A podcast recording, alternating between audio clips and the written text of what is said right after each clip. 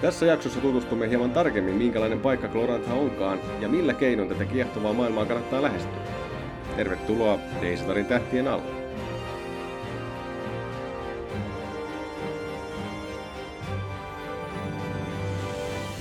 Tervetuloa tosiaan pienen kesätauon jälkeen. Olemme jälleen paikalla ja koossa. Ja tälläkin kertaa Deisatarin tähtien alle on kokoontunut Juha. Heipä hei. Jyri. Terve. Olli. Tervepä terve. Ja minä Juho.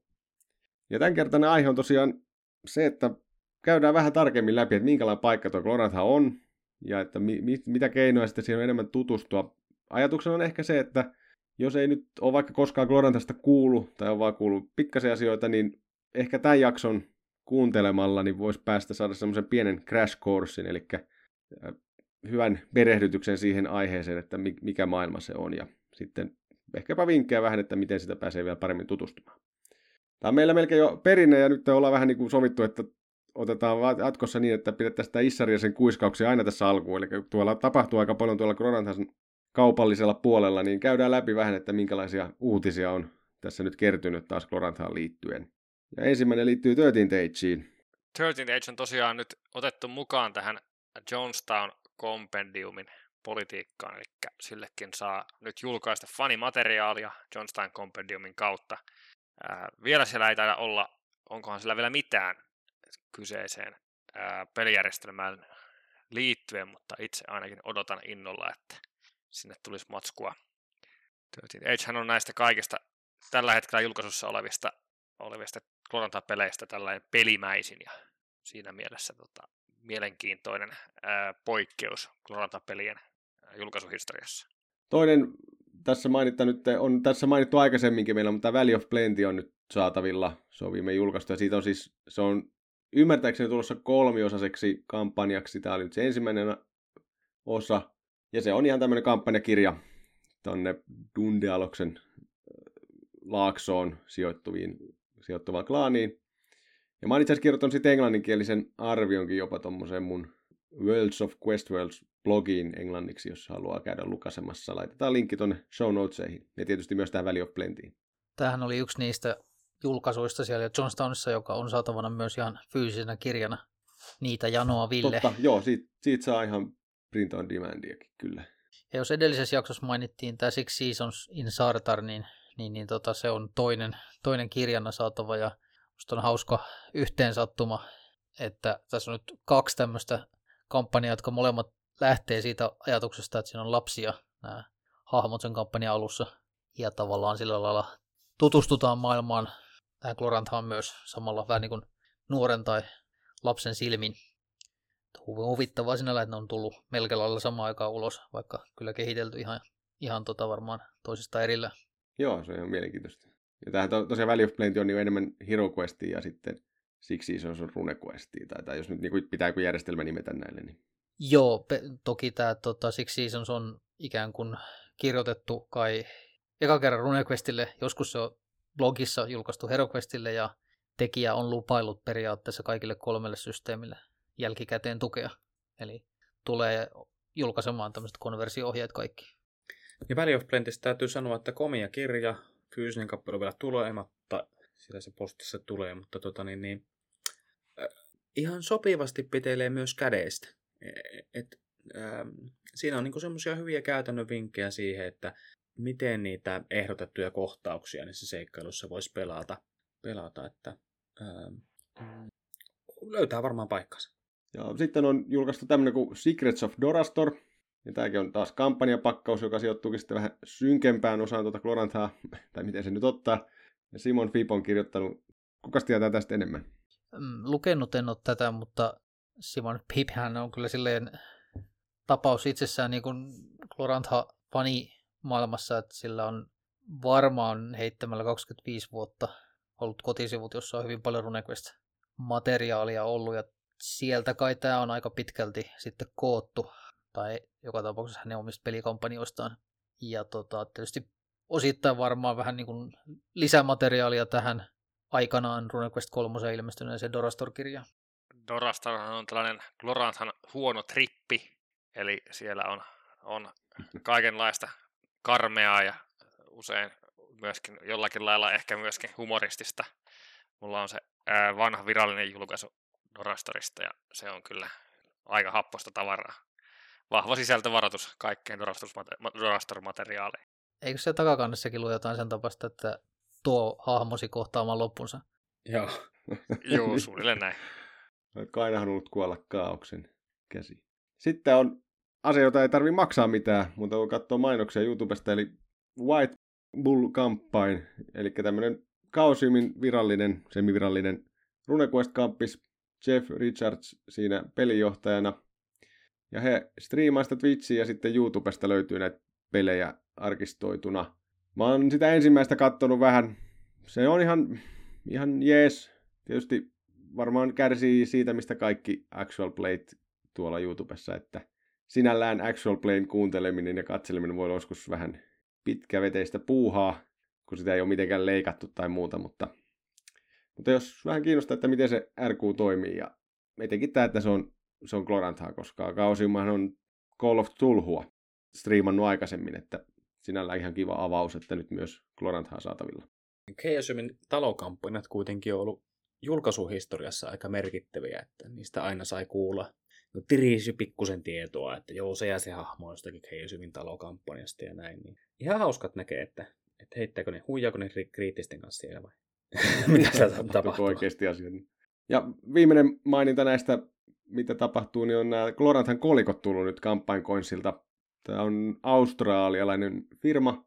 He on julkaissut tämmöisen, he siis tekee tämmöisiä kolikoita eri roolipeliteemoilla ja muuta, ja he on nyt julkaissut sitten Glorantha-kolikoita. Ja siellä nyt esimerkiksi tämä tämmöinen keräily, keräilypaketti sisältää neljä kolikkoa, tai ne kaikki kolikot yhden kappaleen jokaisesta. Ja sieltä löytyy sitten tämä darahappalaisten wheel, eli pyörä suomeksi, onko se, miten se on suomennettu virallisesti. Sitten on yksi lunari ja kläkki ja sitten tämä peikkojen bolkki. Eli siitä voisi saada sitten vähän semmoista käsitystä, että minkälaiset, minkälaisilla metallipalasilla tuolla Korantassa maksellaan. Ja tämä bolkkihan on mielenkiintoinen, koska se, kuten kaikki tiedämme, toimii myös aseena näihin peikkojen linkoihin, mutta harmillista vaan, että se tässä tapauksessa on enemmän semmoinen litteä kapistus, kuin että se olisi sieltä olisi tullut semmoinen oikea lyijymöykky kotiin. Mä veikkaisin, että lyijymöykkyjen postittaminen saattaisi olla vähän huonoa bisnestä kaikille muille paitsi kyllä, sille kyllä. laivausfirmalle. niin.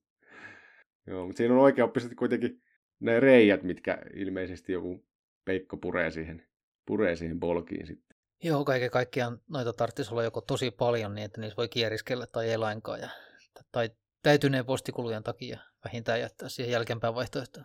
Joo, näin se on tota, siis tämä maksaa, että niin tämä sinällään tämä keräilypaketti esimerkiksi on kympi, että se ei ole sinänsä paha hinta, mutta sitten se on 25 euroa postikulut, että se ei ole ihan, se vähän niin kuin nostaa sen homman ikävämmäksi. Mutta sieltä tuolla kanssa show notesissa on sitten tieto, tai laitetaan linkki, että mistä niitä löytyy, jos kiinnostaa.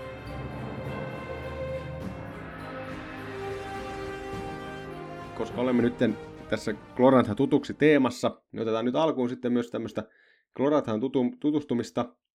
Ja voitaisiin kertoa tämmöiset hissipuheet. Eli hissipuhe on tämmöinen konsepti, missä esitellään joku idea toiselle hissimatkan ajan. Eli se saa kestää maksimissaan minuutin tai ehkä pari, jos on pitkä hissi. Ja tota, me voitaisiin käydä jokaisen meidän panelistin oma hissipuhe siitä, että mikä, mikä siinä Glorantassa nyt niin on se mielenkiintoinen juttu ja mi, miksi, se kannat, miksi siihen kannattaisi tutustua. Ja aloitetaan vaikka Ollin hissipuhella.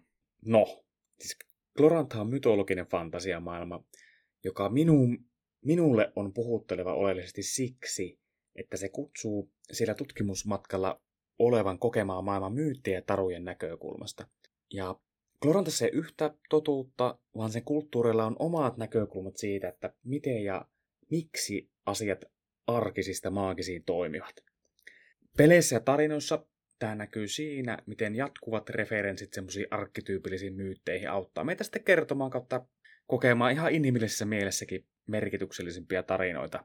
No huh huh, kuulostaa korkealentoiselta, mutta Glorantassa on paljon muutakin, eikä kaikki ole viikinkisaakoista lainattujen karjavarkauksien tai sukuriitojen tai vedojen ja antiikin myyttien äh, uudelleen tulkintaa kalifornialaisen samaanin toimesta pilkesilmäkulmassa, vaan Kyllä siihen maailmaan on luotu syvyyttä yli 50 vuoden ajan, ja jos keskimaa on lingvistin luoma fantasiamaailma, niin Glorantha on samanlaista vimmaa ammentaa luotu, mutta lähde on kielitieteen sijasta maailman mytologiat.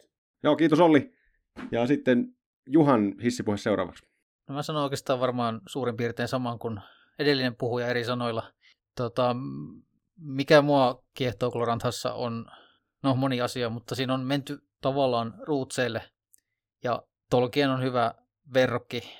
Se teki aikanaan fantasiaa ammentaen vanhoista kielistä ja mytologiasta, ja sitten muut myöhemmin taapertajat käytti sitä lähteenä, mutta vaan niin kuin tavallaan vain Tolkienia, ja se on siksi aika lailla köyhempää.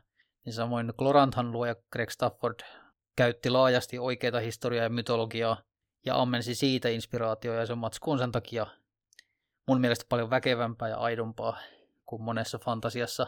Ja kun se pohjaa mytologiaan ja mytologiassa on yleensä kyse asioiden merkityksestä, niin, niin, niin tota, tämä Kloratha-meininki on jotenkin syvempää kyllä kuin suurin osa semmoisesta Marvel-henkisestä nörttiloresta, mitä en mitenkään tässä väheksy, mutta että yksinään, yksinään se ei ehkä itselle ihan riitä. Toinen kerros nyt, kun saavutettiin vasta, niin tota, joskus Kalikoksen jossain kokouksessa joku originille hahmo, joita siellä sivumainen sanoin aika paljon riittää, niin totesi, että Glorantha on hänelle tapa tutkia ihmisyyttä, ja mä olin, että no aika korkealentoista, mutta tota, hän oli kyllä ihan oikeasti jäljillä. Mä ajattelen Gloranthaa myös metodina vähän niin kuin peilata tätä maailmaa. Se on vähän niin kuin meidän maailmamme menneisyys jonkun vääristävän peilin kautta. Että Gloranthan ihmisten maailmankuva voi parhaiten ajatella ehkä olevan sellainen kuin meidän maailmamme kivi-rautakauden ihmisten tietoisuus oli, koska kyllähän siellä, sielläkin koettiin, että taikuus oli todellista. Ja kun tätä pohtii tarpeeksi, niin sitä jotenkin aukeaa tavallaan ihan toisenlainen tapa lukea kaikenlaista meidän omasta historiasta ja mytologioista. Ja tota, koittaa hahmottaa sitä, että millaista, millaista se olisi voinut olla itselle. Ja toisaalta toisinpäin hirveän paljon tulee vastaan asioita tässä maailmassa, mitä sitä alkaa tavallaan heijastaa takaisinpäin, että millaista mi- miten toi asia miellettäisiin sitten Glorantassa. Kiitos Juha. Ja seuraavan hissipuheen sitten pitääkin Jyri. Mua viehättää Glorantassa se, että, että se, siinä hahmot on osia yhteisöjä, ja ne yhteisöt ja niiden maailmankuvat ää, perustuu tosiaan ää, oikeassakin historiassa löytyneisiin yhteisöihin. Ja ne oikeuttaa vähän niin kuin itsensä, eli se tapa, miten ne yhteisöt suhtautuu hyvää ja pahaa ja miksi maailma toimii niin kuin se toimii, niin, niin ää, sinänsä käy omassa kontekstissaan järkeen, mutta se on vaan hyvin erilainen kuin meillä. Ja se näkyy sitten myös ää, siinä, mitenkä sitten taikuus toimii, eli se ei ole tiedettä, vaan se toimii omista lähtökohdistaan, joka on, on hyvin erilainen kuin ää, valaistumisen ajan jälkeisen ää, länsimaan ihmisellä on usein tapana ajatella. Eli se on semmoinen mielenkiintoinen ikkuna ää, tapoihin ajatella, ää, jotka ei ole meille sinänsä ehkä kauhean tuttuja. Ja nyt kun Tolkien on revitty tähän mukaan, niin mun mielestä Tolkienin hiunaus on se, että se sellainen oma estetiikkansa ja just se moraalijärjestelmä on siinä hyvin konsistentti, mitä taas Koranthassa se nimenomaan ei ole. Eli Koranthassa ei ole sellaista ää, yhtä läpi kulttuurien kulkevaa narratiivia, vaan siellä eri kansat on tulkinnut samat asiat historiasta hyvin eri lailla, ja se luo siihen semmoista kutkuttavaa ristiriitaa. Kiitos Jyri. Ja nyt täytyy sanoa, että me oltiin nämä valmisteltu nämä hissipuheet, ja it, omakin sisältö on aika pitkälle muiden kanssa samanlainen, joten tyydyn toteamaan mun hissipuheen, joka on ehkä lyhin näistä, että paras anekdootti on se, että Greg Stafford, eli tämä maailman luoja, on myös käyttänyt Kalevalaa tässä yhtenä mytologia lähteenä, joten ihan jo siitäkin syystä kannattaa tutustua Gloranttaan, siellä on tämä vahva Suomi-yhteys.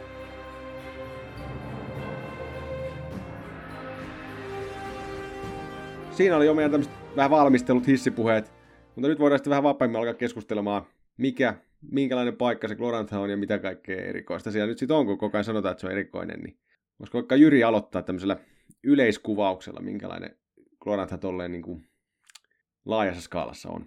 Toki. Koranthan on tosiaan fantasiamaailma, jossa jumalat on todellisia ja aktiivisia. Maailma on kuutio loputtomassa meressä ja taivaan kansi on puolipallo. aurinkokin on itse asiassa Jumala, joka toteuttaa omaa myyttiä joka päivä nousemalla idästä ja laskemalla takaisin manan majoille ja sitten kulkee alamaailmaa pitkin takaisin itään seuraavaa päivää varten.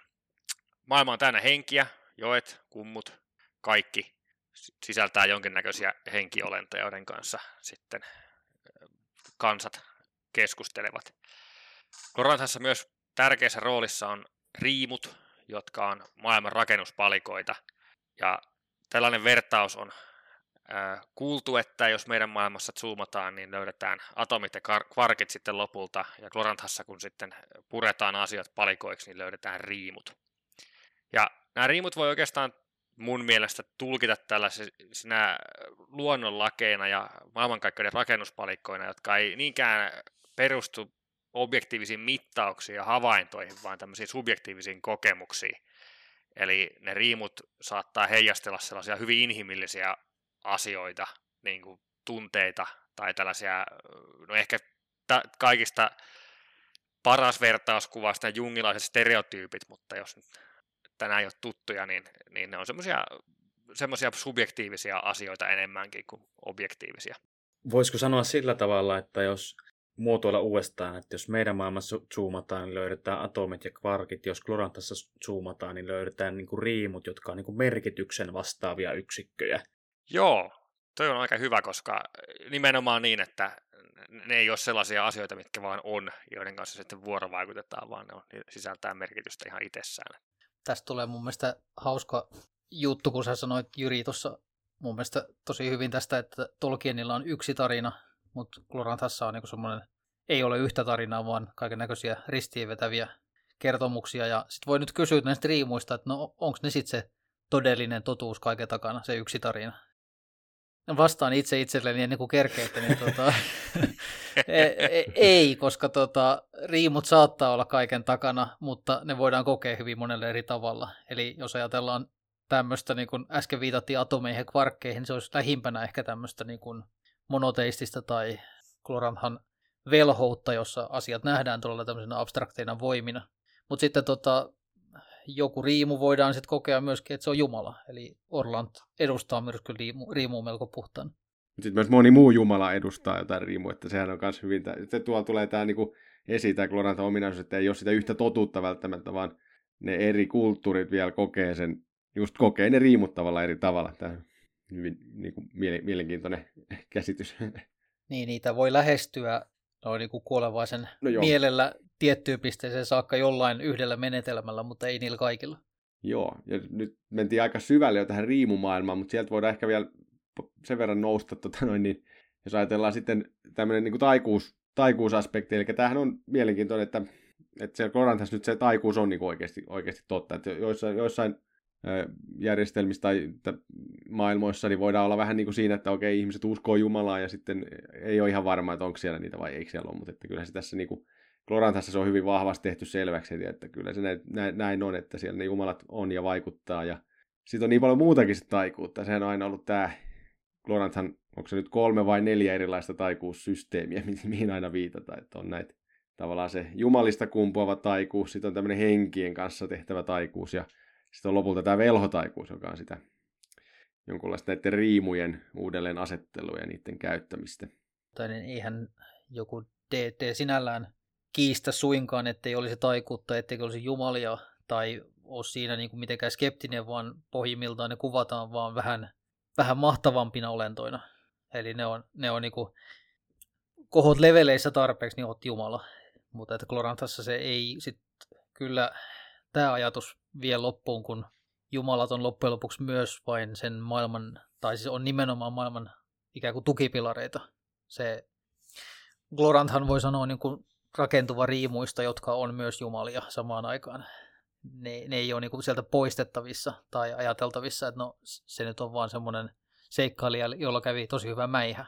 Ja nyt jätetäänkö lunari uskonto tässä Joo, eiköhän huomiota, kun sanotaan, että, että tota noin niin ah, mutta, ah, mutta sehän on, voi se, kasvaa jumalaksi. Ää, joo, joo, mutta punainen jumalatar oli jo alan ajan alussa, tai ennen aikaa. Hän vaan kokosi itsensä ah, uudelleen. No nyt mennään ehkä syviin vesiin. Joo, oma jakso, oma jakso. kyllä, kyllä, kyllä. No nyt tietysti kun puhutaan fantasiasta, niin yksi mitä fantasiaan aina aika oleellisesti kuuluu, on nämä erilaiset otukset ja olennot erikoisemmat kuin mitä meillä täällä maailmassa on. Ja Glorant ei tässä nyt ole mitenkään poikkeus, että sieltähän löytyy kaikenlaista otusta, joka ei ole ihmistä. Se, mikä itse on aina, mä oon tuntenut jonkun semmoista sairasta mielihyvää siitä, että, että örkkejä ei ole Glorantassa.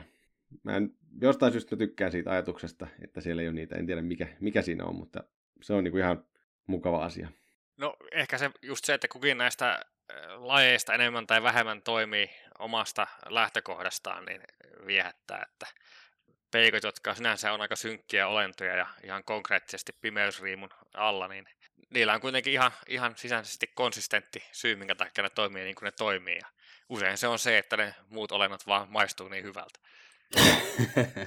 ja tämä peikkohan on, peikkohan on hyvä esimerkki myös siitä, että se on vähän erilainen kuin mitä sitten taas nyt kun tämä Tolkien on ollut tässä esillä, niin että se on paljon semmoinen järkevämpi, jotenkin ajattelevampi otus tuolla Glorantassa. Se oikeastaan, eikö se peikko jotenkin, sen nimi siellä Glorantassa käännyt tämmöiseksi niin kuin, pimeäksi ihmiseksi tai jotenkin vastaavaksi, että, että tavallaan ne on niin kuin, vähän niin kuin sukua jopa ihmisille. No, kun niistä riimuista nyt äsken puhuttiin, niin peikoreseptihän, että otetaan ihmisriimu ja lisätään siihen hyppysellinen pimeysriimua. Aivan. Joku väänsi joku tulkitsi tätä asiaa sillä tavalla joskus aikana, että Glorantassa haltijat edustaa superekoa, koska ne toimivat sen metsä, metsän hyväksi. Peikot sitten enemmän tämä idiä, tämmöistä tota, niin, niin, syviä tarpeita ja näin edespäin. Mutta on totta, että ne ei ole semmoinen karikatyyrinen pahis rotu, ikään kuin semmoisia haltioiden irki, irvikuvia ikään kuin örkit on sitten Tolkienilla. Ei siinä, siis Tolkienin örkit on ihan siistejä. Ei mulla mitään niin kuin siinä kontekstissa niitä vastaan ole.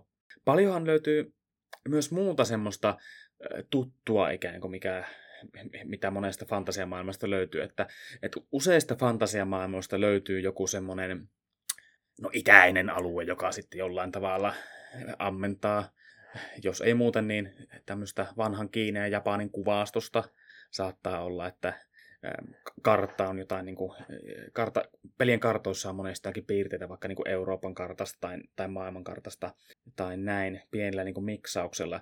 Kyllähän Florantassakin on hieman tätä, eli esimerkiksi tämä Genertelan manner täällä pohjoisessa, niin, niin siellä lännessä on monoteistinen kulttuuri vähän vallalla ja siellä keskisillä alueilla sitten mennään ehkä enemmän, otetaan vaikutteita indoeurooppalaisesta kulttuurista niin kuin hyvin laajassa, laajassa merkityksessä. Ja sitten taas siellä idässä Kralorlassa on hyvin paljon muinaista Kiinaa, muinaisen Kiinan mytologiaa, mutta paljon muutakin tietenkin on. Tesnosta en sanoisi kyllä intiaksi, koska, koska Intian mytologiasta ja intialaista ajattelusta on niin paljon otettu niin kuin kaikkialle Klorantaan, että on jotenkin niin kuin vaikea typistää typistää semmoista yhtä paikkaa jotenkin Klorantan Intiaksi.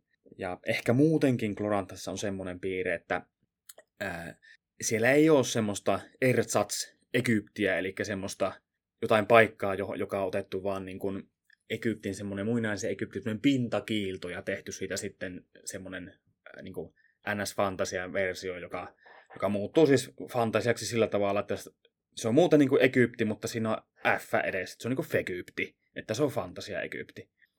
E, e, vaan jokainen, jokaiseen paikkaan vähintään niin kuin pitää kyllä löytää herkästi semmoinen 3-5 niin kuin semmoista pääasiallista lähdettä. Mutta joo, ja jos Genertelan manner on pohjoisessa, niin sitten Glorantha idässä on semmoinen niin iso alue, pieniä saaria, jossa on tuota, satoja semmoisia pieniä pieniä kulttuureita, jotka ehkä kuitenkin omaavat semmoisen niin yhtenäisen historian, mutta se on hyvin erillään muusta Klorantasta. Ja sieltä jos purjehdit pikkusen vielä itään, niin tulee aamunkoiton portti, mistä aurinko aina kovalla kolauksella tulee aamulla ulos. Joo, totta. No, aika päräyttävä kokemus sinne, ei jokainen, jokainen pääsekään purjehtimaan. Että. Ja sitten taas, jos jatketaan kierrosta sinne etelään, Pamaltela välillä on semmoinen niin sivuhuomautus, koska siellä ehkä vähän vähemmän on tapahtunut peliä historiallisesti, mutta Gloranthan myötä niin niistä on aika paljon kehitetty, ja jo sitä ennen, ennenkin myös.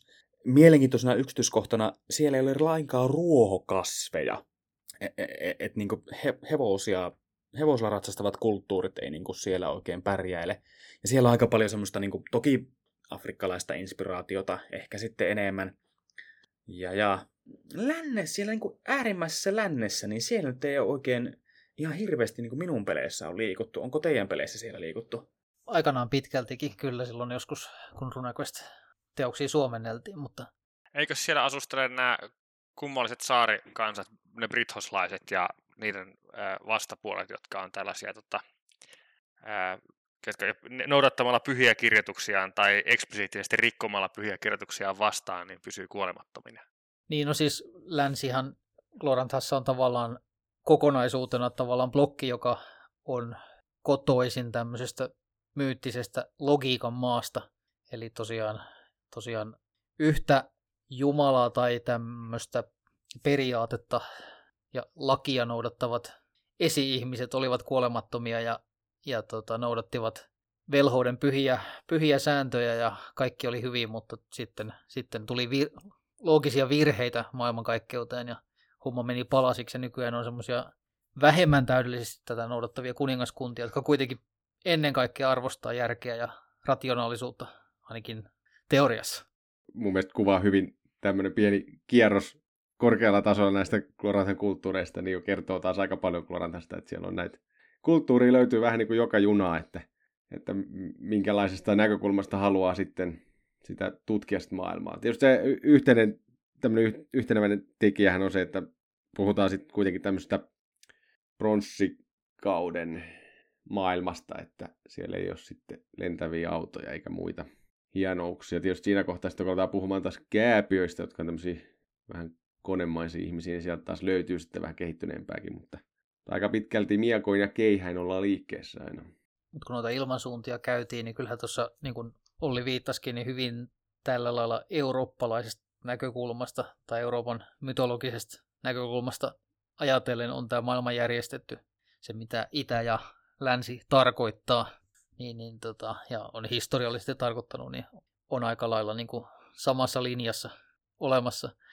Mikä musta on jännää kuitenkin, mitä toi Jeff Richards varsinkin on halunnut tuoda aika usein esille, on se, että, että tota, Greg kirjoitti siihen ehkä aika paljon enemmän semmoista amerikkalaista sielunmaisemaista kuitenkin, kuin mitä me ehkä kovin helposti huomataan.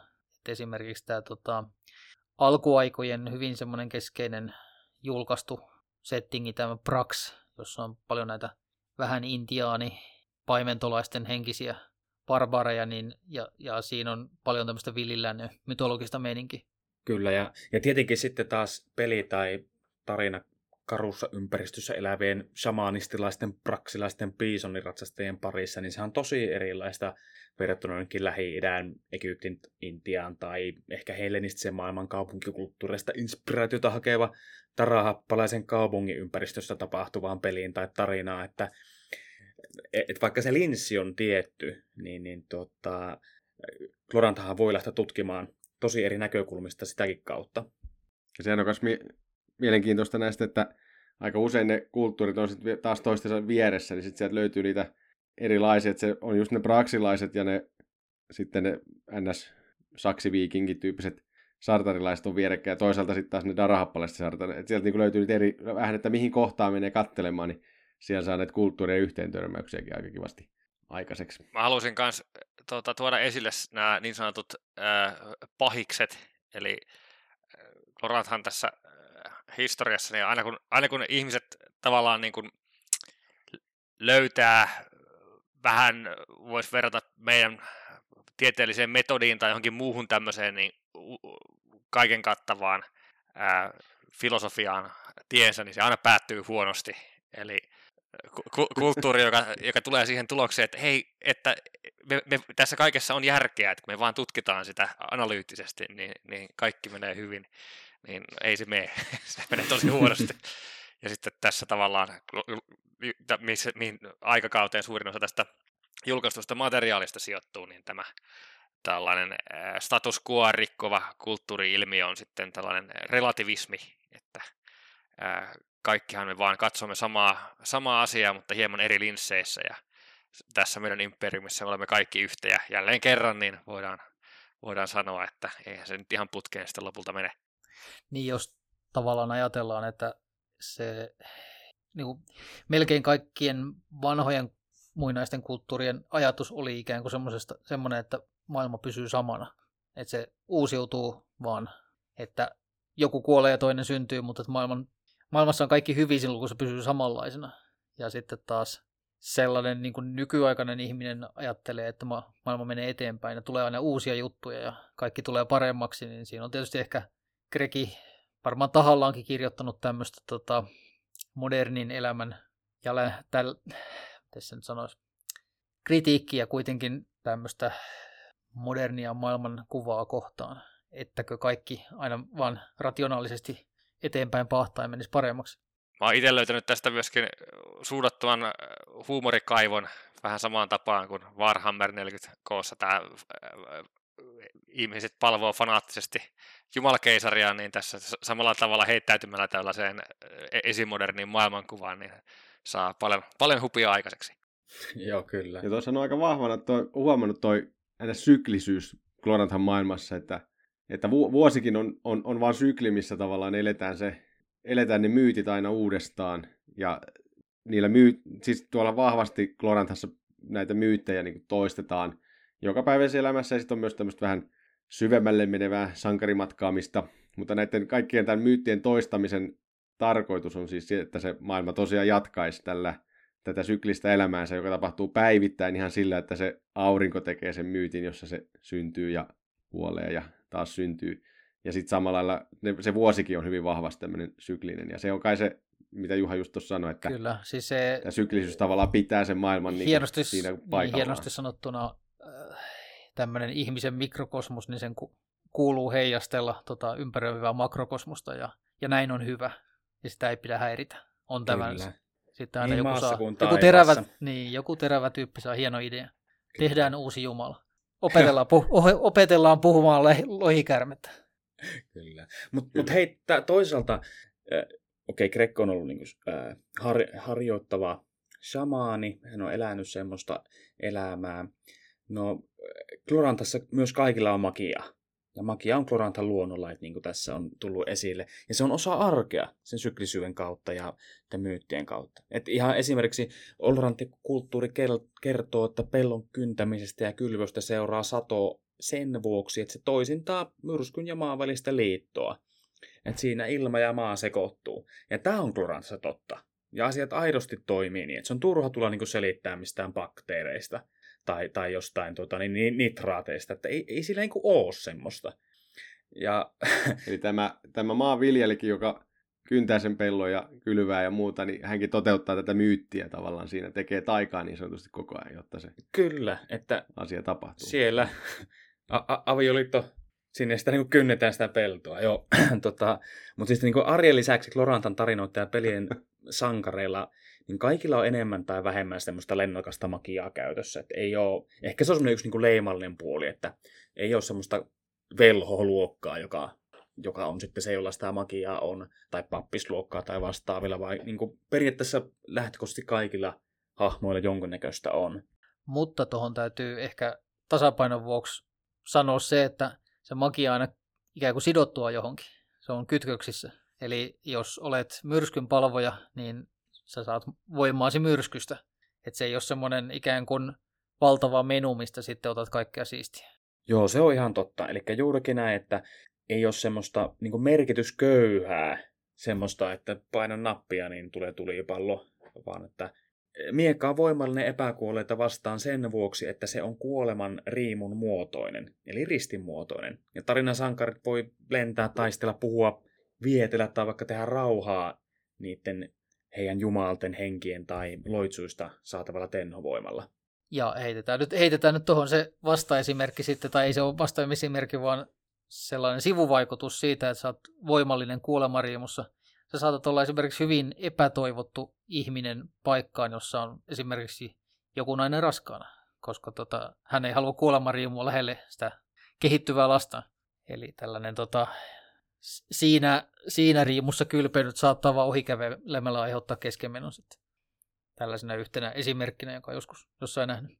Nyt ollaan näitä magiahommia ja tuosta myyttisestä idästä puhuttu, niin sieltä haluaisin nostaa vielä yksi, mikä Klorantas on vedetty oikein kunnolla nyt sitten överiksi, millä pystyy niin kuin polkemaan kaikki muut fantasiamaailmat marrakoon, niin on tietysti nämä lohikäärmeet, jotka aika yleinen, yleinen tota noin, asia, mikä fantasiamaailmassa on, mutta Kloranthassa puhutaan vähän toisen kertaluokan hommista.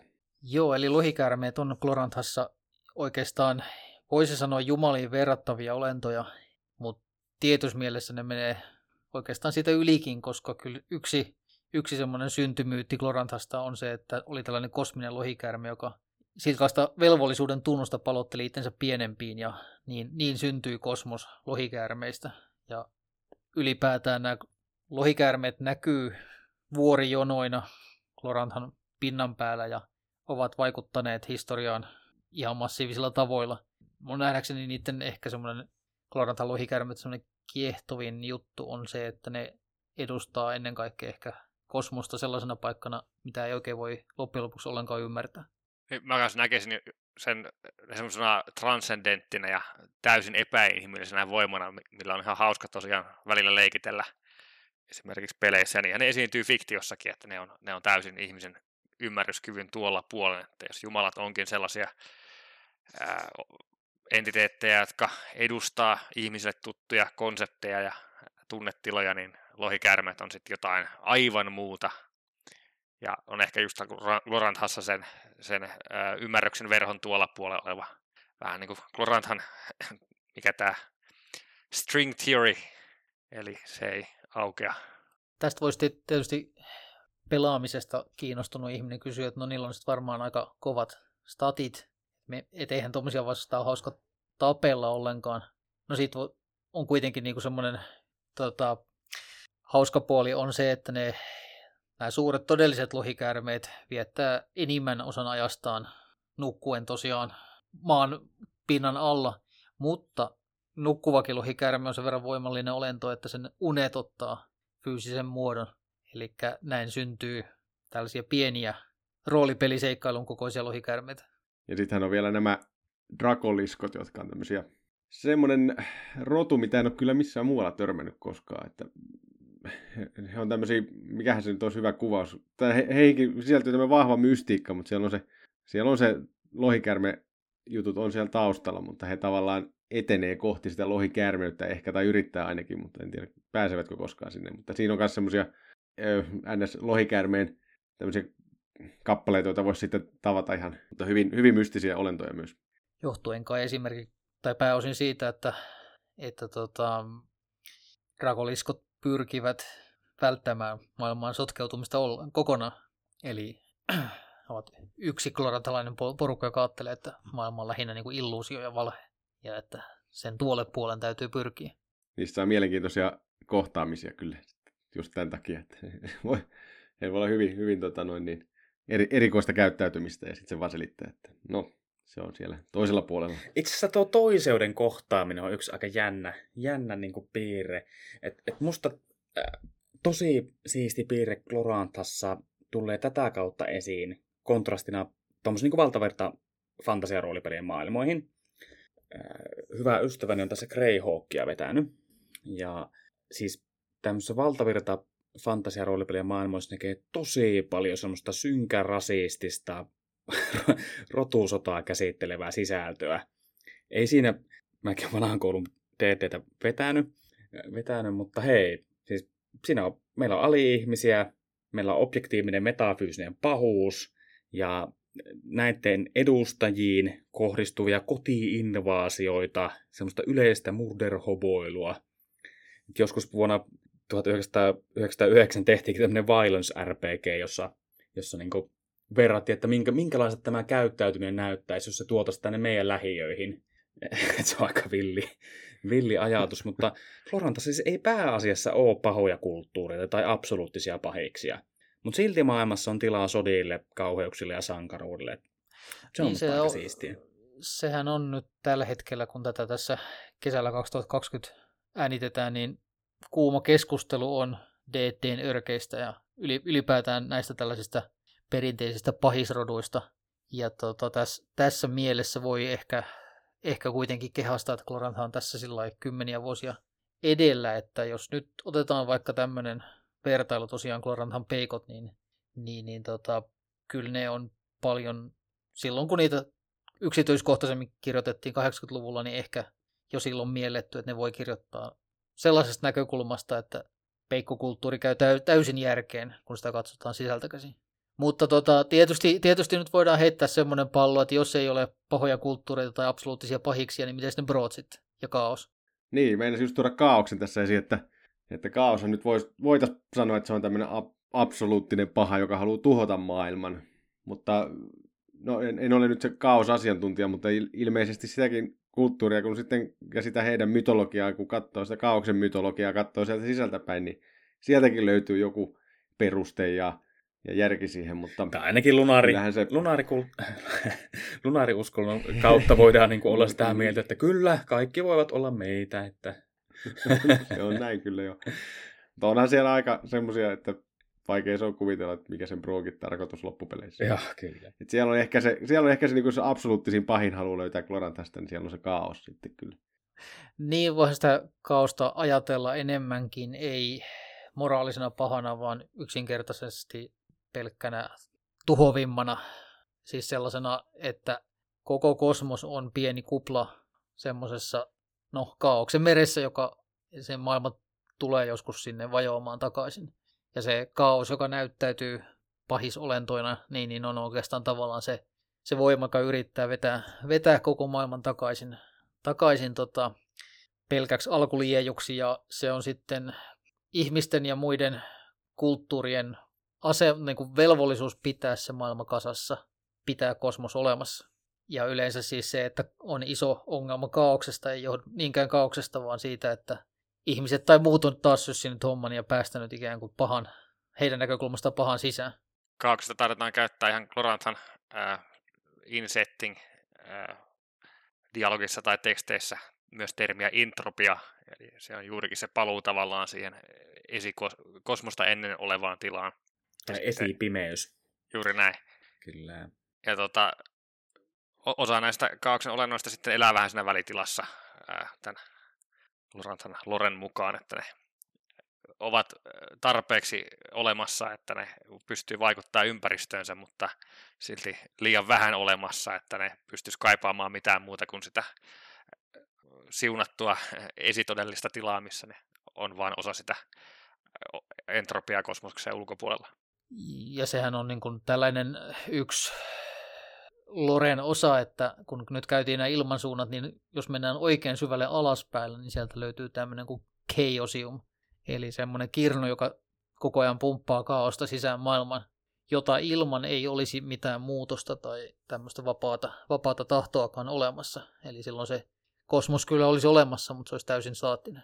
Ja, ja koska olemme Glorantassa, niin meillähän tietysti löytyy myös Jumala, jonka ainoa pääasiallinen tehtävä on sitten lopet, pestää tämä kausi. Eli se on tämä myrskyherran kultti taas, jonka palvojat, joiden elämäntehtävä on poistaa sitten se kaos sieltä maailmasta. Että joka, aina täältä löytyy sitten se vastavoima aika usein näissä Gloranthan jutuissa. Mä nostaisin semmoisen, kun tässä nyt on palloteltu tätä tällaista niin kuin sitä, miten kulttuurit näkee asiat eri tavoin, niin tosissaan se ihan itsessään on toiminut aikanaan Gregin tämmöisenä innoittajana tämä tällainen ajatus siitä, että onko eri myyttien ja eri kulttuurien tarinoissa ja kuvauksissa maailman synnystä ja niin edelleen myto- mytologioista, niin onko niistä yhteinen tausta takana. Ja hän silloin aikanaan otti suurta inspiraatio tällaisesta Joseph Campbell, Campbellin kirjasta, kun taitaa olla Sankarin tuhannet kasvot suomennettu nimi Hero with Thousand Faces. Ja tota, sehän on vähän tällainen teesi, että kaikki myytit on pohjimmiltaan yksi, yksi ja sama tarina, joka kertoo tällaisesta ikään kuin sankarin, sankarin tota, kiertokulusta maailmassa. Ja tota, aika paljon siitä Gloranthan mytologiasta on kirjoitettu niin, että siinä on periaatteessa samat tapahtumat, joista niin kuin jossain määrin kulttuurit myöntää, että nämä ovat tapahtuneet, kuten esimerkiksi, että Orla nyt meni ja tappoi pahan aurinkokeisarin, kun hänellä ei ollut sopivaa tilaa mielestään maailmassa. Ja molemmat osapuolet on samaa mieltä siitä, että näin tapahtui. Ja se, se on se monomyytti, että on ollut joku tällainen yhteinen men, muinaisuus tai mytolo, myyttinen menneisyys mutta sitten rajusti sitten tietysti ollaan eri mieltä siitä, että mitä nämä tapahtumat merkitsevät. Ja tietysti sitten tota, tämä monomyytillä leikkiminen vuosikymmenen aikana on johtanut kyllä siihen, että sitten on paljon myös sellaista ö, materiaalia, joka ei tavallaan lainkaan kytkeydy siihen monomyyttiin, mutta että yksi sellainen hyvä tapa ehkä siihen Kloranthan sisään pääsemiseen on mieltää tämä monomyytti ja, ja lukee niitä ikään kuin maailman syntytarinoita jossain määrin eri näkökulmista. Sinänsä jännä, että nyt ikään kuin Erko Kloranthan julkaisemisen myötä, niin sitä on palattu, palattu paljon näihin Gregin vahvimpiin monomyyttiaikaisiin kirjoituksiin, että, mutta että kyllähän sieltä niin löytyy tosi puhuttelevaa materiaalia sitten, joka on kirjoitettu 90-2000-luvulla, jossa on jo hyvin, hyvin vaikea löytää semmoista juuri sitä tiettyä, tiettyyn kaavaan sopivaa, sopivaa tota, tarinaa sieltä jostain rahappalaisten niin kuin, tiipistä shitistä. Mutta siis se auttaa, pääsee sisälle Gloranthaan. Ja toisaalta se on niin kuin ihan mielenkiintoinen jännitys myös, että, että mikä se on se paikallinen tulkinta. Gregillä oli monia vaiheita ja muillakin kirjoittajilla toki. Eli hän oli tiettyinä aikoina jotain mieltä asioista ja sitten hän vaihtoi sitä ja sitten vaihtoi taas takaisin. Ja jos tämä monomyytti, ja siis sitä voin tavata sen verran, että ehkä se ytimeltään on se, että, että aluksi oli täydellinen järjestys, sen jälkeen erimielisyydet melkein tuhos maailman, sitten jonkinnäköinen kompromissi erimielisyyksien välillä palautti maailman, ei nyt täydellisenä paikkana, mutta semmoisena, missä, missä voi elää. Ja tämä, tämä ikään kuin sykli toistuu. Niin, niin tota, ja nämä tietyt tapahtumat kirjoitettiin vähän niin kuin samoiksi, mutta eri näkökulmista eri kulttuureihin. Ja sitten tosiaan myöhemmin näissä syvelli, sy, syvällisissä kirjoissa, tai miksi näitä myyttikirjoja nyt haluaa, Gregin parikymmentä vuotta vanhoja kirjoja, niin, niin, niin hän tietoisesti laajensi sitä jotenkin niin, että on paljon sellaista, joka ei ole yhteismitallista enää. Ja tavallaan se teki siitä hirveän paljon monimutkaisempaa ja tavallaan ja toisaalta jotenkin elävämpää myös. Ja siitä on nyt, niin kuin Olli sanoi, niin menty vähän niin kuin takaisinpäin. Eli, eli tavallaan se monomyytti on sellainen, joka kuvaa sitä maailmaa.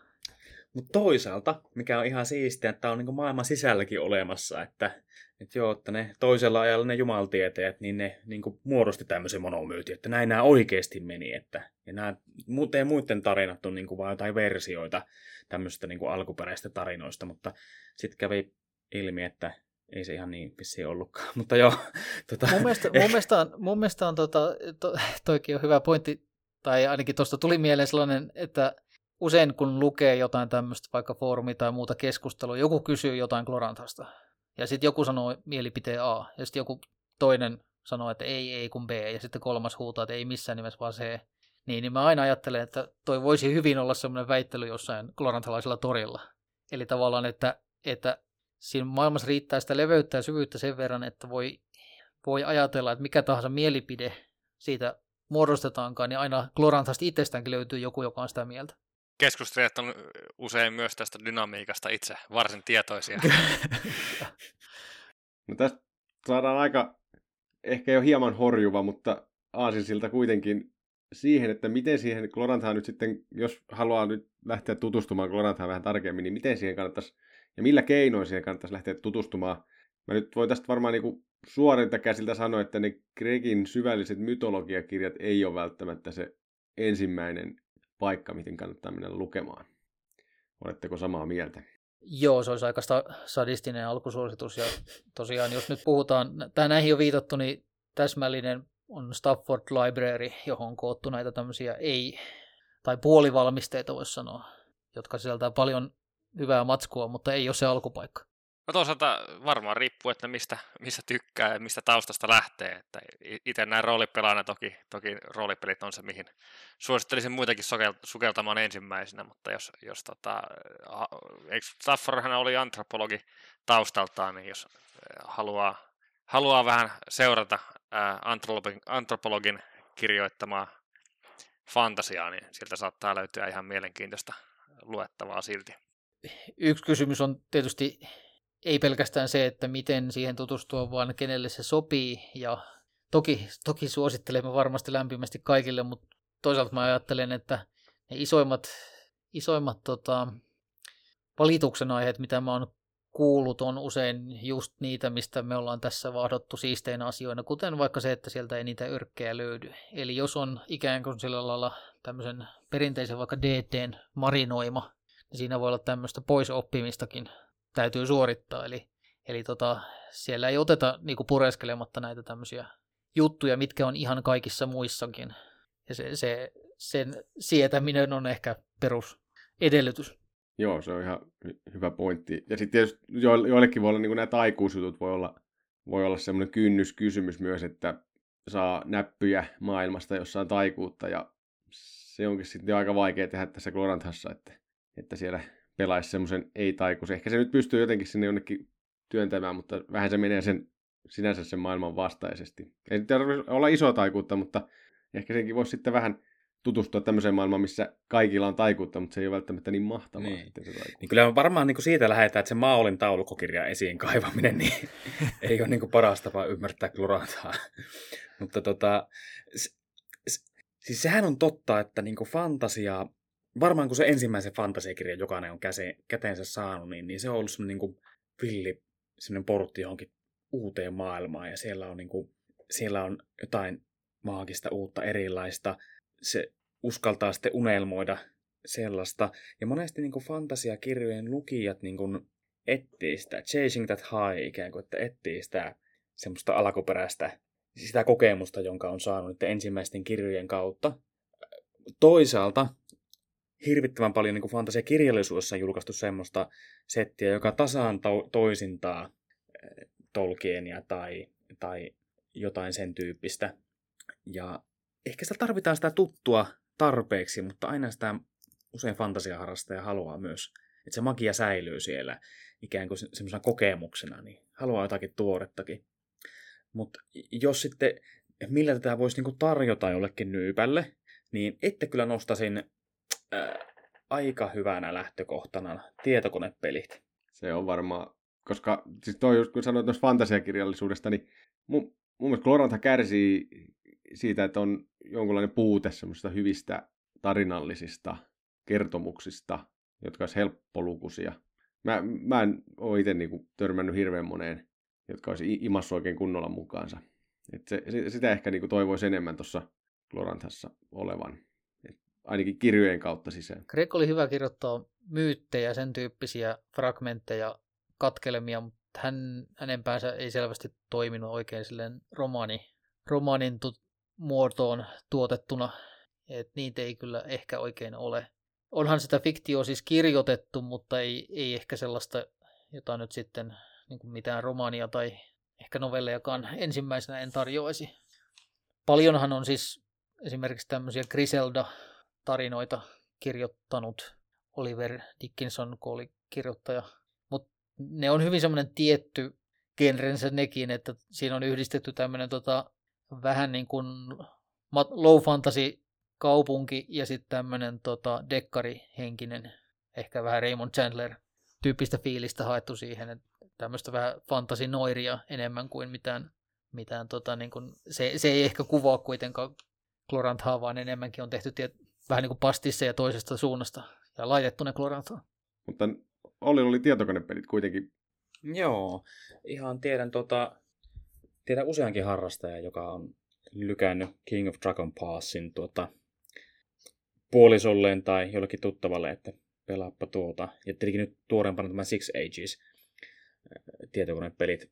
King of Dragon Pass on siis tämmöinen tietokonepeli, jossa ohjataan äh, jokunen sukupolvi tämmöisen loikäärmesolalaisen klaanin elämää ja toimintaa sen tota, klaanin johtohahmojen näkökulmasta. Se on mielenkiintoinen sekoitus roolipelielementtejä, vähän tämmöistä strategista, ehkä seikkailupelityyppistä.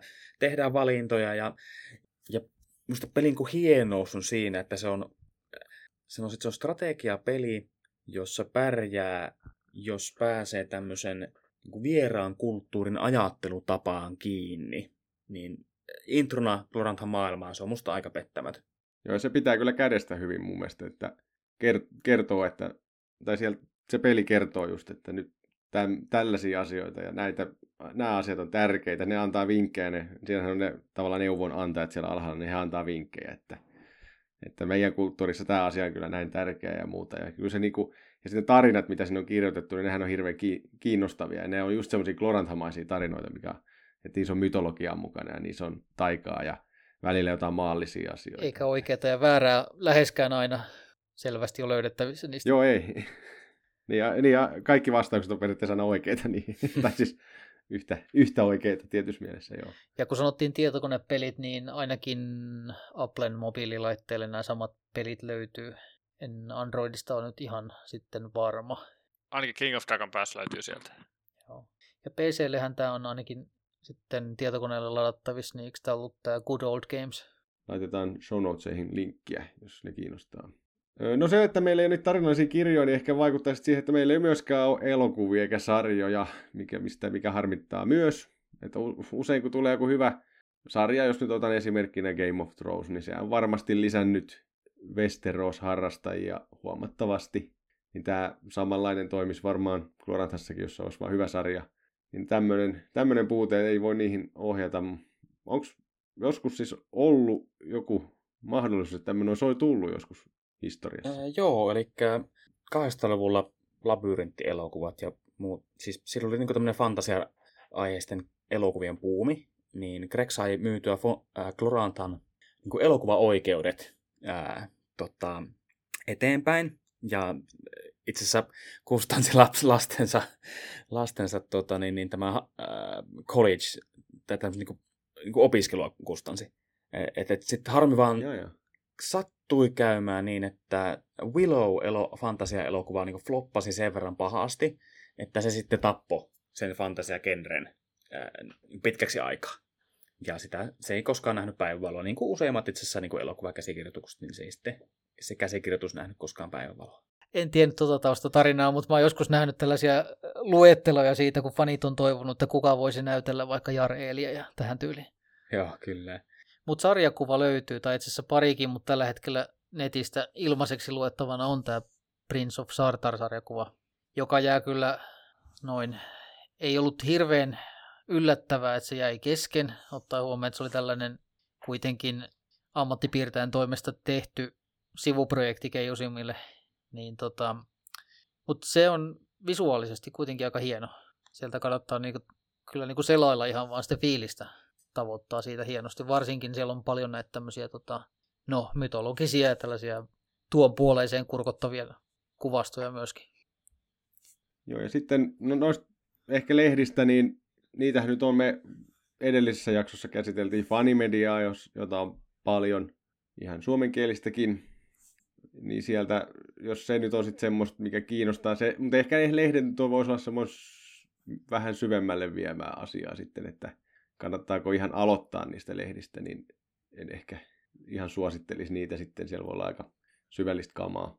Tietysti yksi on mennä sitten ihan tuonne internettiin ja erilaisille foorumeille, Facebookissa on useampikin ryhmä, Glorata Fans, Glorata Hearth, Kalikoksella oma ryhmä, sitten on ihan foorumeita, sinnehän voi aina mennä ja heittää kysymys ilmoille, että moi, olen uusi, uusi ja kertokaa mulle jotain tästä asiasta vaikka. Niin siellä on aika, aika innokkaita kyllä sitten on kertomassa ne kolme eri versiota siitä asiasta, mistä kysyä. Joo, kyllä.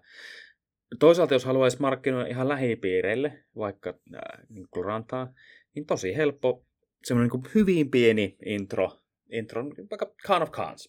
Löytyy niin tämmöisiä lautapelejä, joista niin Khan of Khans on tämmöinen toinen. The Gods War on semmoinen massiivisempi peli sitten, mutta Khan of Khans on niin hirmu helppo. Kasakortteja mahtuu mukaan ja käytännössä lyhyt intro siihen niin kuin useimmin pelattavaan alueeseen tulee käytännössä sen pelinkin kautta. Johtaa meidän perheessä sen pelaaminen aina riitaan, mikä on toisaalta tietysti mytologisesti ihan oikein. niin kyllä.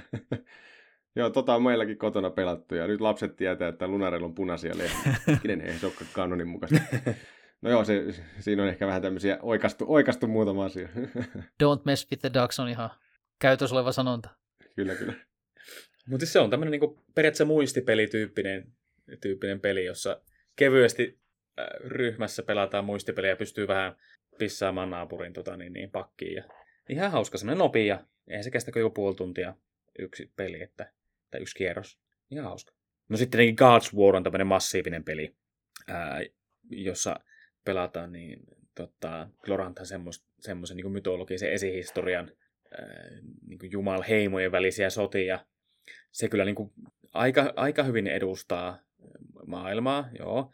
Siinä on paljon sitä, niin kuin, ke, siis maantiedettä tulee esimerkiksi siinä esille sun muuta, mutta siis se on aika päräyttävä peli. Sehän on massi- massiivinen ennen kaikkea fyysisesti, että jos on lautapeliharrastaja, niin eikö sitä mitenkään erityisen vaikeana pelinä voi pitää? Ei kyllä, ei kyllä. Mutta se on semmoinen myös, mikä vaatii muutaman pelikerran ehkä nyt tälle lautapeliharrastajana, niin et siinä on aika...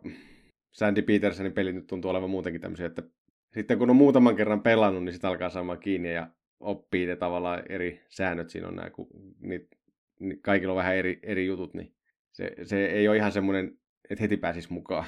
Mutta että jos sitä pääsee kokeilemaan, niin suosittelen kyllä, se on aika, aika tota, no, vaikuttava kokemus senkin pelaaminen. Ennen kuin mennään ehkä siihen kuitenkin parhaaseen tapaan tutustua Gloranthaan, niin voisi nostaa tämän podcastin, mitä aikaisemminkin ollaan puffattu, tämä Windwords, niin heidän jakso hän oli tosiaan tällainen tästä samasta aiheesta, eli miten, miten, mi, miten johdattaa ihmiset Gloranthaan. Ja toinen mun mielestä katsomisen arvoinen, jos tätä lähtee itselleen työstämään, että mitä kautta sitten lähtisi perehtymään, niin tuommoinen espanjalais-englantilainen blogi kuin El Rune Blog, niin, niin siellä on englanninkielinen mun mielestä tosi hyvä johdanto siihen, että mitä eri vaihtoehtoja on yhteen sivuun puristettuna. Joo, laitetaan näistäkin show notesiin linkit. Samoin Keijosumihan on tuottanut lyhyen maailman esittely Requestin kontekstissa YouTubeen, että sekin on varmaan ihan semmoinen hyvä. Joo, YouTube-videot on varmaan yksi, mitä tässä nyt mainittu, että sieltä alkaa, alkaa ole, ja siis ei pelkästään Keosi, mutta nyt on pikkuhiljaa tullut muitakin tubettajia, jotka puhuu Gloranthasta, että sieltä voi löytyä, löytyy myös jonkunlaista sisäänajoa niin sanotusti. Niin, mutta mikä se on se Raadin mielestä paras tapa kuitenkin? Nyt oli johdatteleva kysymys, mutta tartun koukkuun, eli roolipelaaminen – se on kuitenkin se, mitä Loranthassa on tehty eniten, ja roolipelejä on julkaistu useita eri sukupolvia ja erilaisilla sääntöjärjestelmillä, joista nyt tosiaan RuneQuest on nimekkäin, mutta sitten löytyy narratiivisempaa, eli HeroQuest ja sitten 13th Age, joka jopa muistuttaa jonkun verran Dungeons and Dragonsia. No itsehän tietysti suosittelisin parhaana noista RuneQuestia, josta on tämä parin vuoden takainen versio koska se antaa hyvän semmoisen tota, rungon, ei tarvitse heti olla vapaasti improvisoimassa mytologista tarinaa, vaan siinä on selkeät, selkeät sapluunat vanhan liiton peli sinänsä. Mutta ennen kaikkea mä suosittelisin sitä kirjaa, vaikka sitä ei päätyisi pelaamaankaan sen takia, että siinä on tähän mennessä julkaistussa roolipelikirjallisuudessa suunnilleen paras mahdollinen taide, joka on niin kuin ekaa kertaa sillä lailla semmoisella kunnianhimolla painettu kansiin, että se tavallaan näyttää hyvin visuaalisesti, että miltä sellainen niin kuin pronssikautis henkinen klorantalainen meininki oikeasti näyttää. Plus, että siinä on neljässä ja puolessa sivussa on hyvin paljon semmoista ikään kuin aloittelevalle ihmiselle sopivaa lorea, että, että tota, enemmän kyllä mielestäni kuin näissä muissa sääntökirjoissa, vaikka, vaikka sitten tosissaan noin niin kuin vakavissaan tykkäisikin muun tyylisistä pelistä enemmän. Ja siis onhan se totta, että RQ Kloranta, niin se kyllä kommunikoi pelaajille reilusti sitä Kloranta-sisältöä, mutta se myös niin kuin näyttää kädestä, että miten eri kulttihahmoja pelataan ja, ja se sen systeemin kautta tuo hirveästi. Et, et, ei, ei tarvitse stressata liian runsaiden mahdollisuuksien kanssa. Se on kyllä hyvä, mutta kyllä niin HQ Kloranta, Heroquest Kloranta on paras koska, koska sen avulla taas sitten pelijohtaja voi vapaasti kommunikoida sen oman visionsa Klorantasta. Ja sitten toisaalta se taas suosii sen Klorantan sen vilja vapaa luonteen tutkimista ihan niin kuin vapaasti. Ja sillä voi taas mennä semmoisiin paikkoihin herkästi, mille ei ole niin kuin valmista settiä niin kuin julkaistu. Et siinä on omat vahvuutensa mä arvostan näitä mielipiteitä, vaikka ne onkin ihan väärin, koska Dirty Edge on tietysti se paras näistä peleistä, koska se antaa semmoisen helpon kosketuspinnan. Siinä on tarpeeksi ää, systeemiä, jossa on liha-aluiden ympärillä. Ja siinä on tehty semmoinen ovella ratkaisu, että koska siinä on aika lailla kirjoitettu uusiksi nämä Dungeons and Dragonsin konventiot, vaikka on käytetään aika paljon sitä samaa kieltä kuin mitä monella roolipelaajalle on ää, tuttuja, eli puhutaan just hahmoluokista ja sen sellaisista, niin ne, ne on ovelasti kirjoittu ne säännöt niin, että pelaaja rohkaistaan tavallaan emuloimaan sitä fiktiota pelaamalla niitä sääntöjä ää, niin kuin sen pelaajan tavoitteiden kannalta edullista. Eli se on tällainen ovela ää, aloittelijan lähestymistapa. Näissä kaikista peleistä meillä on aikaisemmat jaksot jo, että niihin kannattaa käydä tutustumassa ja kiinnostaa nämä roolipelit. Ehkä tuommoisena kaikkiin näihin sopivana vihjeenä on usein kuulee, kun kysyy joku kysyy, että miten tähän nyt pääsee sisään, niin aloittaa pienestä, ottaa jonkun alueen sieltä Kloranthasta, jonkun pienen klaanin vaikka tai joku sieltä ja sitten lähtee sieltä rakentamaan, alkaa siellä tutkimaan, että no mi, mitä näille nyt tapahtuu tässä maailmassa ja sitten kun alkaa se vähän muotoutua tämä oma Glorantha, niin sitten jatkaa sinne kauemmas ja etsimään uusia asioita, niin silloin ei tarvitse ehkä kaikkea sitä massiivista lorea, mikä tähän Gloranthaan liittyy, niin sitä kaikkea ei tarvitse sisäistä heti ekalla kerralla, vaan voi ottaa pienen palasen ja alkaa pureskelemaan sitä. Joo, ehdottomasti. Ja siis mun mielestä lyhyt kampanja on helpompi saattaa onnistuneesti maaliin, että et se olisi ehkä mun niinku semmoinen oma vinkki, mutta siis tosi oleellinen valinta on se, että voi lähteä pelaamaan semmoista, semmoista aluetta, jossa on paljon valaamista sisältöä, ää, tai sitten voi lähteä johonkin ihan uuteen alueeseen. Joku semmoinen aika, jos ei paljon kirjoitettu. Se on sitten tarvitse stressata siitä, että, että onko jotakin kanonia tai tämmöistä niin kuin, niin kuin virallista sisältöä kummatkin on ihan ok valintoja. RuneQuestiinhan ilmestyi tuossa sen sääntökirjan jälkeen tämmöinen GM, GM Resource Pack, joka sisältää kolme seikkailua ja sitten tällaista sartarilaisen suuren heimon niin kuin maantiedettä ja politiikkaa ja kaiken näköistä esittelevä. Oikein hyvä paketti. Ehkä kuitenkin pikkasen semmoinen, että vaatii toisaalta työstöä, että siitä tulee jonkinnäköinen kampanja – sen takia mä ehkä ajattelisin, että jopa parempi voisi olla tässä just ja jakson alussa mainitut nämä Valley of Plenty ja Six Seasons, jotka, jotka tota, molemmat on ra- rakennettu niin, että on pieni rajattu alue ja alussa täytyy tietää vaan vähän, kun kerran ollaan, ollaan nuoria aikuisuuden kynnyksellä, niin tota, kirjoitettu nimenomaan johdannoksi oikeastaan myös Klorantassa pelaamiseen. Mä, mun suositus olisi se, että yksi vapaa-valintainen sääntökirja ja sitten tällainen kirja kuin Glorantha Sourcebook, jossa on noin 150 sivua myyttejä ja historiaa ja jälleen kerran hyvää, hyvää kuvitusta ja sitten jompikumpi näistä ja sitten menoksi. Mä heittäisin tähän pinon päälle vielä tämmöisen oman kampanjan suosikkini tällaisesta hieman vanhemmasta Glorantha-teoksesta kuin Sartar Kingdom of Heroes, jossa on tällainen Kolimar-kampanjan runko. Ja se on mun mielestä tosi hyvin toteutettu kampanja, jonka itse on vetänyt useastikin. Ja usein niin, että on ollut mukana pelaajia, jotka ei ole pelannut mitään Glorantha-pelejä aikaisemmin. Siinä on hyvin selkeä runko, joka on täysin ymmärrettävissä, vaikka ei sinänsä ymmärtäisi tästä fantasiamaailmasta mitään, mutta siinä sitten kuitenkin ripotellaan jatkuvasti pieniä sellaisia tyypillisiä elementtejä Gloranthalle, jotka ei tule joka fantasiamaailmassa vastaan. Ja pelaaja, pelaaja tosiaan ei jyrätä infodumpeilla, vaan siinä hyvin pitkälti tuodaan, tuodaan asioita esille sitä mukaan, kun kampanja etenee ja se antaa aika hyvät pohjat sitten oikeastaan jatkaa kampista. Mä oon ymmärtänyt, että Suomessakin on pelattu monta sellaista hyvin äh, kypsään ikään ehtinyttä Kloranta-kampanjaa, mitkä on alkanut tästä Kolimar-kampanjasta. Näin saatiin aikamoinen infopaketti tuosta Kloranthasta. Toivottavasti jos et ole ennen Gloranthaa hirveästi tutustunut tai on ihan vähän vaan, niin tästä saat jotain iloa ja suuntaa, mihin lähteä Gloranthaa tutkimaan. Mutta otetaan jakson loppuun perinteisesti suositukset. Ja minä voin aloittaa. Mä suosittelen lukasemaan tämmöisen tieteellisen paperin, jonka on kirjoittanut Jonne Arjoranta. Itse asiassa Jonne on mun tuttuja tuolta Kouvolan ajoilta ja jopa yksi syypää siihen, että on minut tänne roolipelihommiin joskus houkutellut. Ja terveisiä vaan Jonnelle jos kuuntelet tätä meidän podcastia. Ja Jonne on kirjoittanut tämmöisen tieteellisen paperin, tämmöinen white paper, tästä King of Dragon Pass-pelistä. Ja nimenomaan siitä aspektista, että miten tämä peli kouluttaa sen pelaajansa ajattelemaan, jotain vieran, to, ajattelemaan ja toimimaan jonkun vieraan kulttuurin mukaisesti.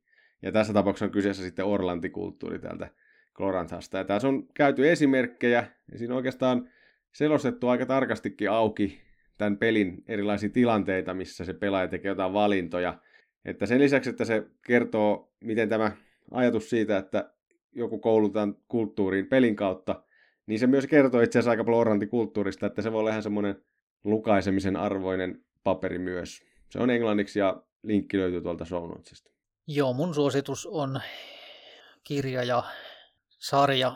Eli tota, fantasiassa pysytään Philip Pullmanin reilu parikymmentä vuotta vanha kirjasarja Universumien Tomu His Dark Materials, josta nyt sitten tota, hiljattain tuli HBOlta ensimmäinen kausi, joka on kyllä mielestäni varmaan paras kirjasta sovitettu fantasiasarja suunnilleen koskaan.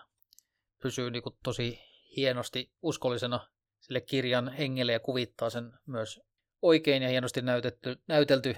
Ja mi, miksi se nyt liittyy Gloranthaan? No ainakin sen takia, että siinä on aika samalla tavalla, tai ei samalla tavalla, mutta siinä on myllytetty mytologiaa jotenkin samanlaisena, samalla tavalla pureksittu jotain olemassa olevaa ja tehty uutta kuin mikä jotenkin tuo mulle mieleen Gloranthan. Ja on pirun hyvä kirjasarja joka tapauksessa. Ja tota, sisältää kaiken näköistä semmoista aika vänkää omaperäistä materiaalia, jota kyllä voi varastaa, varastaa vaikkapa Gloranthaa. Ainakin mulla on mun Gloranthassani pohjoisesta, pohjoisesta jäätiköltä löytyy semmoisia harniskoituja, traagisia, stoalaishenkisiä panssarijääkarhuja niin kuin siinä kirjasarjassa. Eli kannattaa katsoa tai lukea tai molemmat mieluiten. No hei, mun täytyy heti ensin pikkusen rikkoa kaavaa. Mulla jäi hampaan kolon tästä fa- edellisestä Fanimedia-jaksosta. Pakko mainita, mä huomasin kirjoittaneeni klaaniseikkailukgeneraattorin Kylmä Tuuri Sartari Ylälehden numerosta kaksi. Nyt kun mä oon huomannut kirjoittaa, niin se joskus, se on aivan erinomainen. Katsokaa, tarkastakaa äh, Kylmä Tuuri Sartarin Ylälehden numero kaksi. Mutta sitten jos niinku ihan vakavissa jotakin suosittelisi, niin ehkä tähänkin aiheeseen voisi vähän liittyä. Ää, tuolta YouTubesta sieltä löytyy Gloranthan mytologian rakenteesta ää, luento, jossa Jeff Richards siitä selittää, ja semmoisesta näkökulmasta, että miten tuoda sitä peleihin, sitä yleistä rakennetta. Jumaltietäjien ala, avain Gloranthan mytologiaan. Ihan, ihan siisti, kannattaa katsoa. Ja mun suosituksista tulee sitten taas äh, tietokonepeli, joka ei liity suoraan Gloranthaan tai oikeastaan edes välillisesti, mutta sisältää paljon samoja teemoja, ja se on Cultist Simulator, joka on Alexis Kennedyn kirjoittama tällainen, tai siis julkaisema tällainen korttipeli, missä pelataan esoteerisiin asioihin tutustuvaa, kiinnostunutta henkilöä, ja, ja tuota, siinä paljastetaan tämän maailman sisäinen mytologia hyvin mielenkiintoisilla tavoilla sen korttipelin edetessä ja itse ainakin pidin tätä kovin voimakkaana kokemuksena. Ja tässä on ehkä vähän sama kuin King of Dragon Passissa, että se, se peli hyvin hienovaraisesti opettaa pelaajalleen tämän oman kontekstinsa. Ja ehkä ei kaikille, mutta itse tykkäsin kovasti tällaisesta ää, pelistä, jossa pääsee toistamaan sitä fiilistä, kun kirjaston sulke, sulkemisen jälkeen siellä pölyisiä teoksia selaa ja yrittää löytää neulaa heinäsuovesta.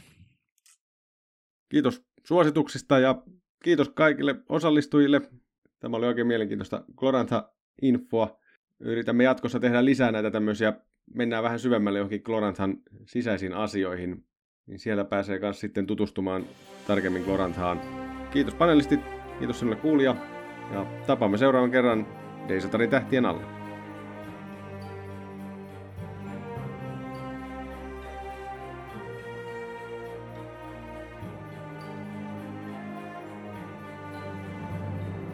Eisatarin tähtien alla, jakso 6. Nauhoitettu 10. elokuuta 2020. Mukana Juha, Olli, Jyri ja Juho. Musiikki on Scott Bucklin Jade. Tämä jakso on julkaistu Creative Commons 4.0 nimeä lisenssillä.